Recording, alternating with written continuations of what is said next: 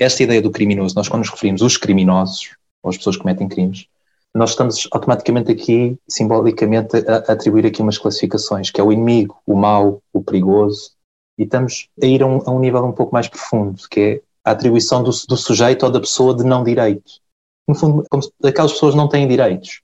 O senhor que estava a entrar para um trabalho e que lhe está, estavam muito a insistir que ele, que ele desse o registro criminal, ele inclusive teve o cuidado de dizer que não, pronto, que constava alguma coisa, já com algum medo de, de represálias, e assim que receberam o currículo, uh, houve um silêncio do outro lado, quando o senhor estava prestes a ser contratado, e, e isto é muito difícil de gerir, não é? A população prisional é alta, acima da média da União Europeia.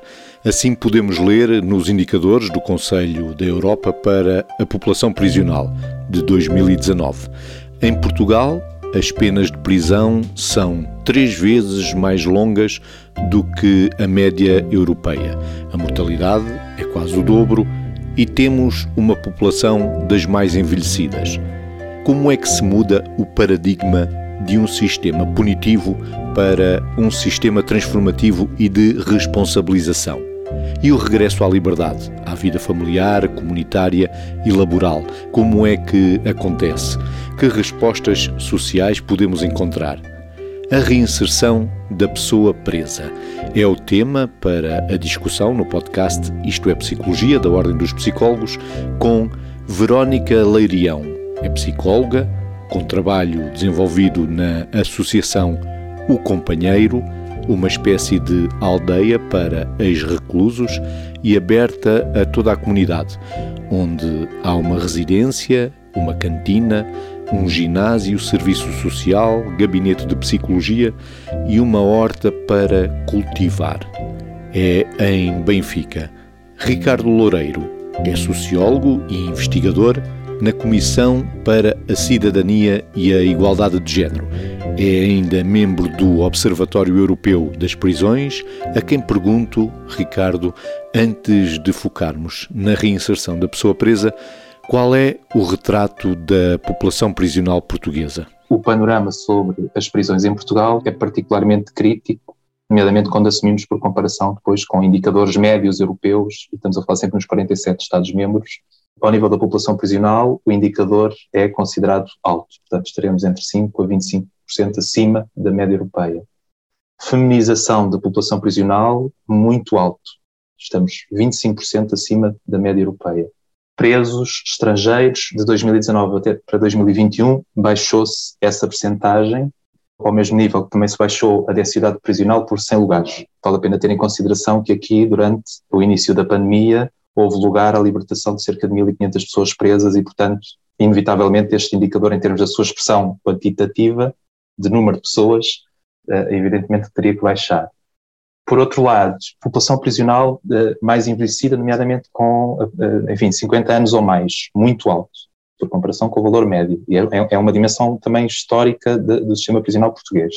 Há muita gente mais velha também dentro de, das prisões. Claro que tem uma expressão menor por comparação com outros grupos etários, mas ainda assim, em termos europeus, estamos numa situação muito alta. Aliás, Portugal é o quarto país com a população prisional, com uh, escalões etários mais envelhecidos em prisão, efetiva. Um indicador importante é que em Portugal as penas são longas, passa-se muito tempo na prisão. Portugal é o segundo país destes 47 Estados-membros com uh, maior tempo de duração média de pena de prisão. E, portanto, discutir reinserção social, discutir prisão, não, nós não, não nos podemos dissociar também do que é esta realidade.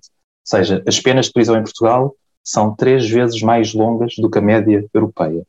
Depois, outros indicadores que também me parecem particularmente críticos: suicídios, classificação muito alto, e depois o indicador mortalidade, estamos a falar de homicídios, suicídios, outras enfim, eh, formas de mortalidade. Portugal, eh, em 2021, tem um indicador muito alto, ou seja, tem o dobro da, da taxa média europeia em termos de morte nas prisões, é o sexto lugar onde morrem mais pessoas nas prisões, e estamos atrás de Bósnia, Letónia, Moldávia, Ucrânia e Bulgária. E do rácio profissionais e pessoas presas? Portugal é classificado como muito alto, portanto está 25% acima da média europeia em termos da relação profissionais, pessoas presas. Paralelamente, em termos do Observatório Europeu das Prisões, dos, dos, projetos de investigação que nós fazemos, acima de tudo trabalhamos com, com projetos de investigação, ação, o que foi possível concluir é que Portugal não cumpre as regras penitenciárias europeias. As regras penitenciárias europeias, no fundo, são um grande instrumento orientador em termos da intervenção sobre, sobre as questões prisionais e, nomeadamente, a par com as regras de Bangkok, estamos a falar da intervenção, nomeadamente com, específica sobre as mulheres, bem como as regras de Nelson Mandela, criam aqui a grande baliza, no fundo, do que é a reinserção social e do que são as orientações a esse nível de, de, das práticas profissionais, nomeadamente a ideia de que a prisão se deve aproximar o mais possível do que é o mundo cá fora, portanto, que é a vida em comunidade. As regras de Bangkok e as regras de Nelson Mandela são linhas orientadoras que pretendem estabelecer os bons princípios e práticas no tratamento dos reclusos e na gestão dos estabelecimentos prisionais. Mas isso dava um outro podcast. Hoje vamos focar na reinserção. A associação O Companheiro, uma espécie de aldeia para pessoas que saíram da prisão e aberta a toda a comunidade, onde há uma residência, uma cantina, um ginásio, serviço social e de psicologia e uma horta para cultivar. É em Benfica.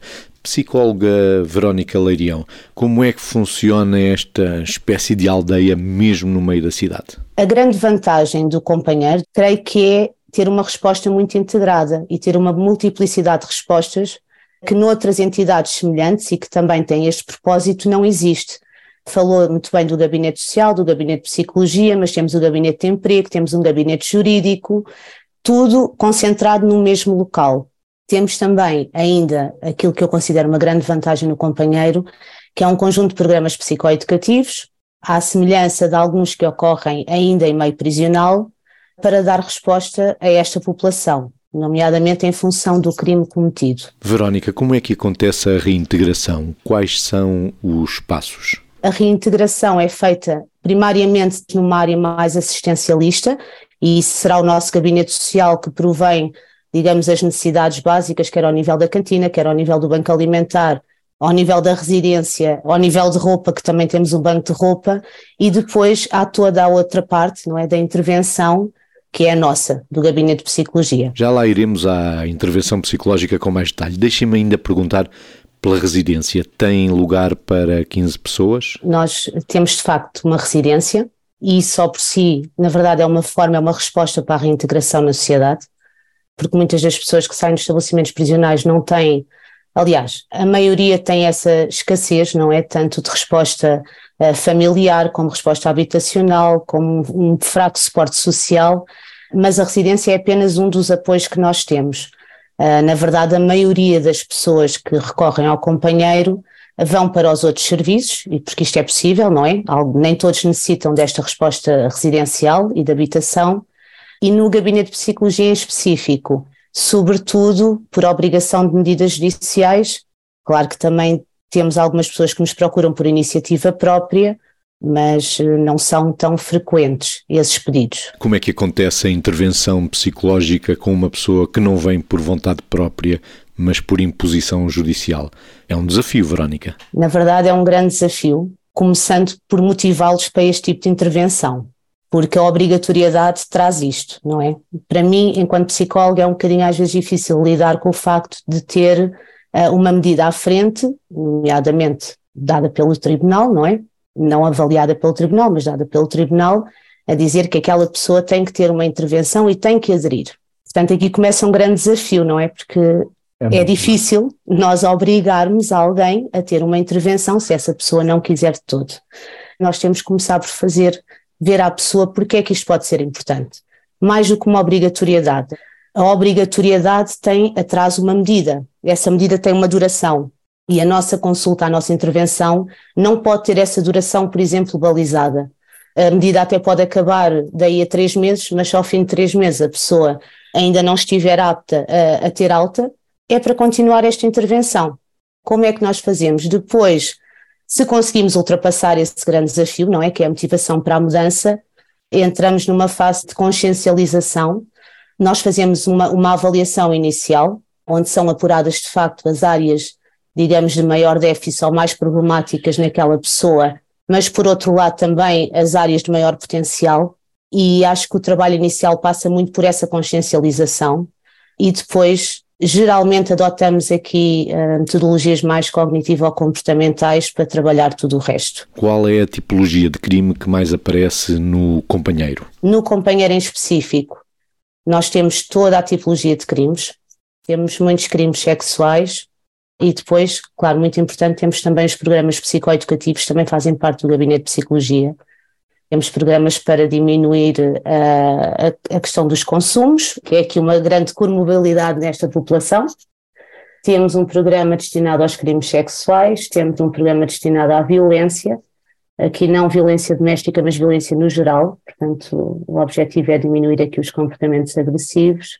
Temos programas também destinados a famílias, aqui mais para famílias que têm filhos sinalizados pelo CPCJ, um, um programa de parentalidade positivo, e, portanto, acho que é um trabalho efetivo e necessário, onde há ainda muita escassez e que devia haver mais. Não chegamos a toda a gente. Já ouvi, noutras andanças, o Ricardo Loureiro a defender a ideia de que tem que se mudar o paradigma de um sistema punitivo para um sistema transformativo e de responsabilização. Ricardo, como é que isto pode acontecer? Isto pode acontecer, primeiro, com uma desconstrução do que é a história e a cultura da criação da própria prisão, com o reconhecer também de que 200 anos de prisão, estamos a falar de dois séculos de prisão, do início, enfim, do nascimento da prisão, Foucault, até aos dias dois, e o que, o que conseguimos identificar, e enfim, quem estuda questões penitenciárias de uma forma mais ou menos consensual, mais reformista, mais abolicionista, mais reformista é reformar a prisão, abolir a prisão, acabar com a prisão, enfim, independentemente do, dos posicionamentos de cada uma das pessoas e de cada uma, enfim, de cada uma das áreas, a verdade é que quem trabalha com prisões, quem está próximo de pessoas que estiveram ou que estão privadas da liberdade e das suas famílias, relaciona-se ou depara-se de forma regular com a ideia do, do que é o, o, desejo da punição, o desejo punitivo. O próprio sistema jurídico, penal, acima de tudo, uh, alimenta-se também da ideia do rigor penal. O que tem sido possível concluir é que esse rigor penal é compatível, e reforço, é compatível com a supressão de direitos e com a promoção de mais danos e de mais formas de violência. Estamos a falar de mais danos para aquelas pessoas que são privadas da liberdade, para as suas famílias, em diversas circunstâncias, para os e as profissionais que trabalham em contexto prisional. Não é pouco comum, por exemplo, guardas prisionais relatarem situações de stress também pós-traumático, enfim, reproduções de violências em contexto familiar, correntes também de, de, da sua experiência profissional e da atenção profissional que está envolvida naquele contexto. E, portanto, esta ideia do desejo punitivo precisamente precisa de ser desconstruída na medida em que, do entendimento que tenho feito e tenho trabalhado e estudado também sobre estas matérias, a prisão, acima de tudo, é um mecanismo de exacerbação da própria violência. Ela, em si própria, é um, é um próprio mecanismo também de opressão sobre pessoas presas, famílias e profissionais também. Portanto, olhar para isto e pensar isto, evidentemente que implica uma dimensão de uma transformação social, não só da prisão, ou seja, não, não consigo discutir prisão, olhar para a prisão, estudar prisão sem pensar no que é a vida em comunidade, no que são os, o, todos os outros serviços, no que é todo o Estado social, no que é a dimensão económica, política, cultural, psíquica, emocional que devemos promover. E a verdade é que a dimensão penal, esta ideia do rigor penal e o tal desejo punitivo, acima de tudo, alimenta e institucionaliza ainda assim uma procura, uma ideia, uma moral social em torno do que é a vingança. E a, e a pena, muitas vezes, e ainda assim acaba por estar, histórica, culturalmente, ela está nesse sentido, mas também atualmente, não, enfim, não é pouco comum em discursos comuns, mas também em discursos de práticas profissionais. Há muito bons e muito boas profissionais, é evidente, mas também, lamentavelmente, ainda é comum encontrar esta ideia do desejo punitivo também em quem intervém com pessoas presas, em quem está nos sistemas sociais de proteção, e no fundo nós estamos a lidar com toda uma bagagem histórica e cultural dominante em torno do, do, do desejo punitivo. Caracterizando que estudos é que estão em curso para as alternativas à prisão? A ideia da transformação social, no fundo, uh, o Observatório das Prisões, também num, num dos projetos de investigação, nós promovemos após estudar uh, uh, decorrente de um, de, um, trabalho de estudo sobre alternativas à prisão, e, e, e, assim rapidamente o que concluímos sobre alternativas à prisão é que elas não rompem com a prisão e com o encarceramento. Na verdade, as alternativas elas são mais uma forma, mais um mecanismo de controle penal, punitivo também, sobre outras pessoas que, enfim, pelas práticas que cometeram, ou práticas criminais que cometeram, eventualmente não iriam à prisão, mas uh, neste espectro de medidas alternativas acabam, acabam por estar também integradas no grande espectro de controle penal. E, portanto, a falência também das alternativas à prisão, em termos de romper com a própria prisão, elas correm ao mesmo nível em que a prisão deveria ser o último reduto, a última solução, mas na verdade ela é muito banalizada e Portugal realmente, enfim, a questão da duração média de prisão é reflexo também disso, há uma banalização da utilização da prisão, porque alimenta também um desejo social nesse sentido. Recordo que, como disse o Ricardo no início do programa, as penas de prisão em Portugal são três vezes mais longas do que a média europeia. Exatamente, e portanto, isso reflete muito do desejo punitivo que Portugal tem incorporado sobre as questões prisionais. Por outro lado, há uma falácia muito grande que as prisões resolvem os problemas sociais. Está mais que estudado, quem estuda prisões, isso resulta cada vez mais claro que a prisão não lida, não, não, não pretende lidar com os problemas sociais, não é? Não tem essa capacidade, não tem essa ambição, não é esse o seu propósito, acima de tudo. O seu propósito, acima de tudo, é o exercício do castigo por via da aplicação da pena e a determinada altura lá no meio surge a ideia da reinserção social, assim um bocadinho à pressão, diria, a parte que esta ideia, enfim, quer em torno, mesmo nas regras penitenciárias europeias, a ideia de que no fundo a prisão deve ser mais aproximada da vida possível, parece um pouco falida à partida, porque evidentemente está distante dessa realidade. O estar mais próximo da vida, do cotidiano cá de fora é, ou seria, preparar a reinserção ainda dentro da prisão, com trabalho, por exemplo, Verónica. Mas é isso que está previsto até na lei. A reinserção começa, ou deve começar, nos estabelecimentos prisionais. Algumas coisas creio que são feitas, mas não o suficiente. Não é? eu, eu estava a ouvir o Ricardo a falar, estava aqui a pensar um bocadinho na forma também, por exemplo, como educamos os nossos filhos, não é? Está mais que provado que, por exemplo, a punição, o castigo por si só, não os faz alterar o seu comportamento. É preciso ir muito mais além do que isto. Uh, o que é que nós pretendemos no fundo? E acho que o Ricardo levantou aqui uma questão muito, muito interessante, que não é só política e jurídica, creio que é também da sociedade, não é? E desta, desta herança que nós herdamos. E esse também é um, um dos papéis da, da instituição onde eu trabalho, que é sensibilizar as pessoas de que nós não estamos ali para apoiar o crime, não, não é nada disso, muito pelo contrário. Agora, alguma coisa tem que ser feita com estas pessoas que muitas vezes já entraram no meio, no meio prisional, elas próprias excluídas, não é? Porque se olharmos para a história de vida das pessoas que estão lá dentro e que estão privadas de liberdade, muitas delas já vêm de meios familiares altamente disruptivos, com situações de violência, com situações de consumos, do meio envolvente também não é potenciador de uma inclusão de sucesso e, portanto, são pessoas de alguma forma também vulneráveis e fragilizadas, não é? E alguma coisa tem que ser feita efetivamente, e sim, deveria começar nos estabelecimentos prisionais.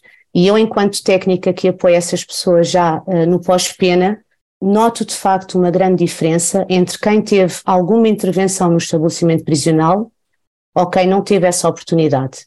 As pessoas já vêm, pelo menos tiveram alguma intervenção, que sabemos que muitos deles até só vão para não passar tanto tempo na cela, exatamente porque se calhar essa questão da motivação também não é, não é muito trabalhada, mas mesmo esses já vêm com outra ideia e com outra capacidade de olhar para, para aquilo que fizeram de uma forma mais crítica, não é? Porque esta população tem muito uma tendência também de pôr sempre a responsabilidade para o exterior e, portanto, alguma coisa de facto tem que ser feita e deveria começar, sim, nos estabelecimentos prisionais. Acho que faria toda a diferença se assim fosse. Até para facilitar a vida quando se regressa à liberdade, porque sair da prisão pode ser um momento assustador. Sem dúvida, assustador e de grande ansiedade.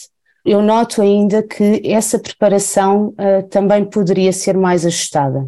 Porque nós no companheiro, e se calhar à semelhança dos dados que o Ricardo falou, recebemos pessoas com penas de prisões muito longas, eles têm que de facto adaptar-se depois novamente ao meio livre, ou seja, também houve uma adaptação à prisão, na verdade, uma adaptação uh, que nem sempre pode ser favorável às características que já tinham, porque uh, há aqui muitos sentimentos também de necessidade de segurança e de autopreservação que às vezes os levam também por identificação aos pais, muitas vezes a omitirem os crimes que cometeram, a acreditarem muitos deles que a maioria das pessoas que estão detidas não cometeram determinados crimes, e na verdade esse ajuste pode não ser o mais adequado. Saindo em meio livre, coloca-se todo um novo desafio, não é? E não podemos pôr de parte que, na verdade, muitas destas pessoas também trazem consigo a culpa, que é uma questão, eu diria, talvez a mais difícil de ultrapassar. Às vezes está mascarada por outro tipo de, de comportamentos, não é? E de crenças, mas na maioria dos casos ela está lá. Não tendo ainda conseguido estudar com profundidade esta, esta dimensão do que vou dizer, mas a verdade é que muitas das histórias de vida das pessoas presas é pautada por relações ao longo da sua infância e da sua juventude com situações de vitimação, nomeadamente estamos a falar de homens, mas as mulheres também, as, as mulheres presas também, nomeadamente questões de abuso, de violação, até de violência doméstica, já em vida adulta, mas não é pouco comum olhar para as pessoas que estão presas e identificar um historial de vida em que experienciaram situações de vitimação, negligência, abuso sexual, etc, etc. E também não é pouco comum ouvir as histórias de vida destas pessoas e perceber que ao longo da sua vida, enfim, não generalizando, mas uma grande parte destas pessoas, não, não consigo quantificar porque não temos esses dados, muitas destas pessoas também foram tendo relações ou contactos com, ou com programas de intervenção do Estado, ou com projetos sociais, ou com projetos de intervenção comunitária, ou foram acolhidas em lares de infância e juventude, acabaram depois até por estar no centro educativo e depois até acabaram por estar na prisão.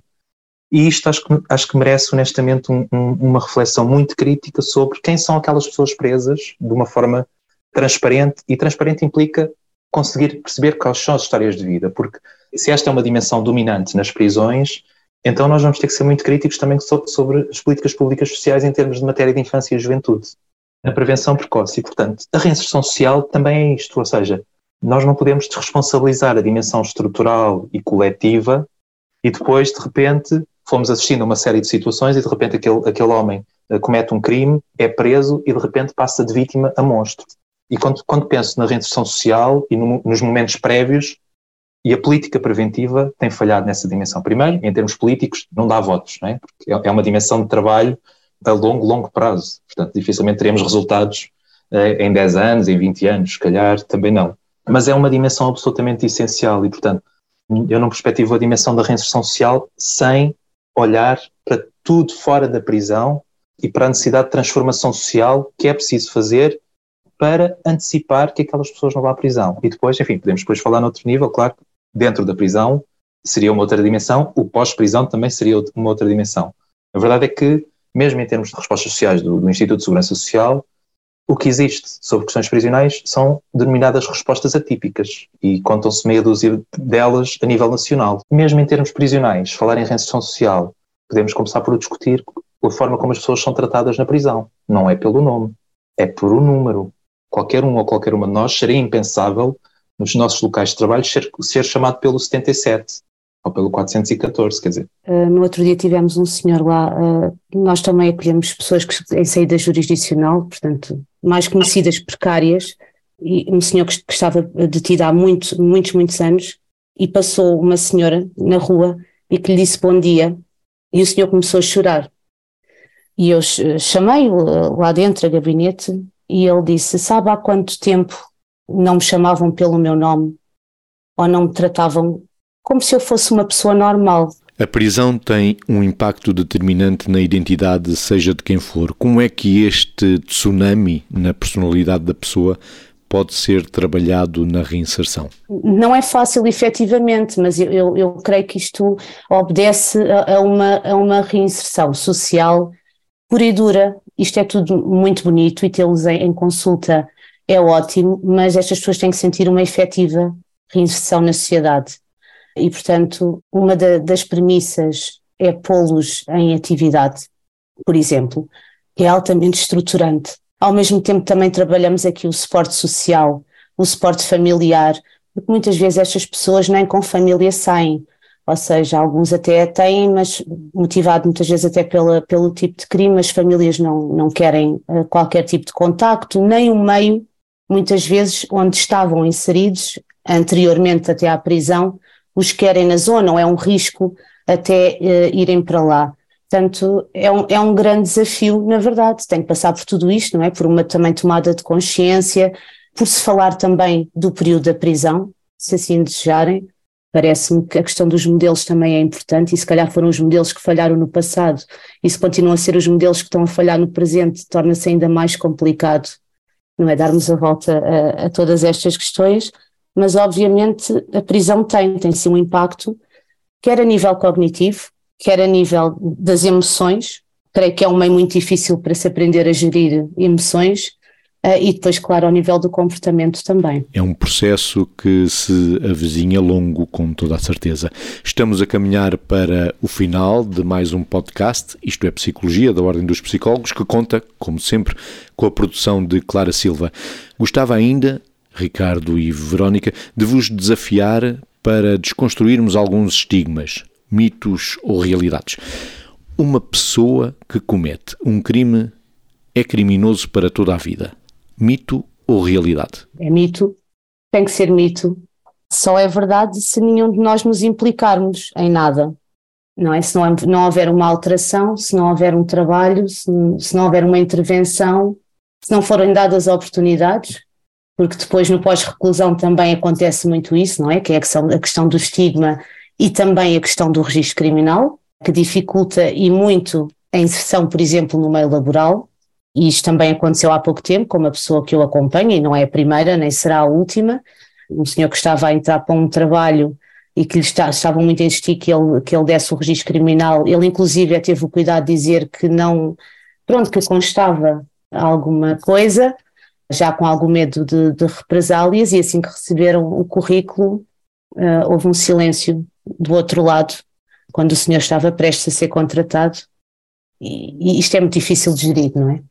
Isto é muito difícil de gerir. Eu, eu diria, assim, enfim, sobre o, o, criminoso, a pessoa que comete crimes, que é o, que é o termo que eu, que eu gostaria mais de usar, mas que é um mito, evidentemente. O que há, em termos dessa ideia do criminoso ou da pessoa que comete crimes, há uma diabolização e há uma, há uma responsabilização sobre o indivíduo quase que isolado de toda a estrutura social, de toda a sociedade. E isso muitas vezes, enfim, alimenta a tal, a tal ideia do desejo punitivo que eu falava há pouco. E esta construção social do outro, esta ideia do criminoso, nós quando nos referimos os criminosos, ou as pessoas que cometem crimes, nós estamos automaticamente aqui, simbolicamente, a atribuir aqui umas classificações, que é o inimigo, o mau, o perigoso, e estamos a ir a um, a um nível um pouco mais profundo, que é a atribuição do, do sujeito ou da pessoa de não direito.